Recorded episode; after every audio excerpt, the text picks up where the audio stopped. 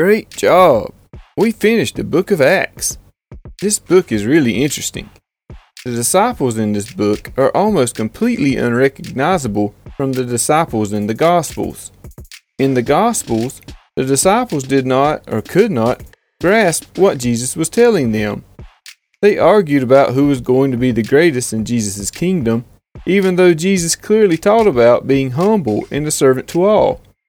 They would sleep when Jesus specifically told them to pray so that they would not fall into temptation and abandon him.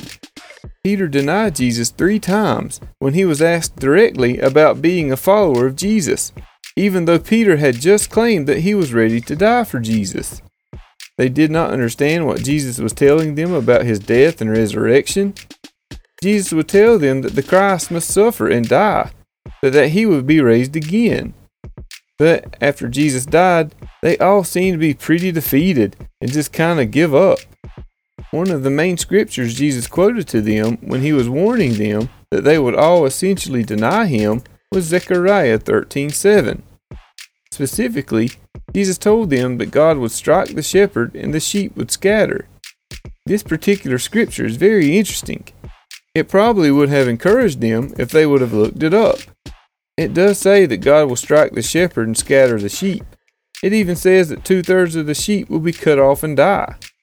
But it says that the remaining third will be refined in the fire. It says that the remaining sheep would call on the name of God and he would answer them. Zechariah ends the little poem, or whatever it is, by saying that God will call the remaining sheep his people, and the remaining sheep will call him their God. We see this happen in the book of Acts we see the disciples completely transform into a refined people who gladly endure persecution. Not just the apostles either. One amazing example is Stephen. He is first discussed in chapter 6 when he is appointed as a deacon to help give out food. He was not a preacher or an apostle. The whole reason he was appointed as a deacon is because the apostles did not think it was right for them to give up preaching the word of God to serve tables. So Although it could have been viewed as a leadership position of sorts, it was not anything like what the apostles were doing, which was devoting themselves to prayer and the ministry of the word. But in the next section of scripture, it talks about all the great wonders and signs Stephen was doing among the people. He was causing such a commotion that these people from the synagogue rose up to dispute him, but they could not withstand the wisdom and the spirit with which he was speaking. Then the people from the synagogue essentially get some people to lie about him and get him put on trial in front of the council and the high priest. Sounds familiar, right? Then Stephen, completely off the cuff, essentially just takes command of the situation and talks them through the whole Old Testament.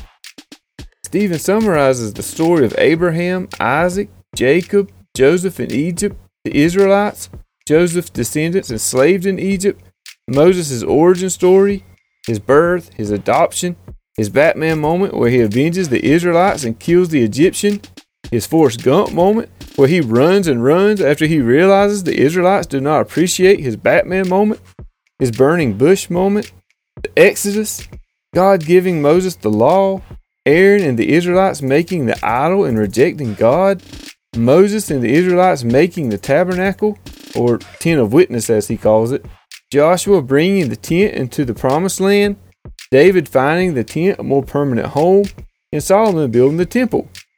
Stephen has totally captured their attention. His amazing storytelling just drew them in. But it took a dramatic turn. Stephen essentially pointed out the hypocrisy of their fathers, making such a big deal about the tent and temple, but killing the prophets God sent them. Stephen said, just like the prophet said, God does not dwell in houses made by hands. Heaven is his throne, and the earth is his footstool. He went on to confront them about resisting the Holy Spirit and killing the Messiah, Jesus. He did not make it much further in his speech, because they brutally murdered him by stoning him to death. Stephen did not have a chance to elaborate before he was killed.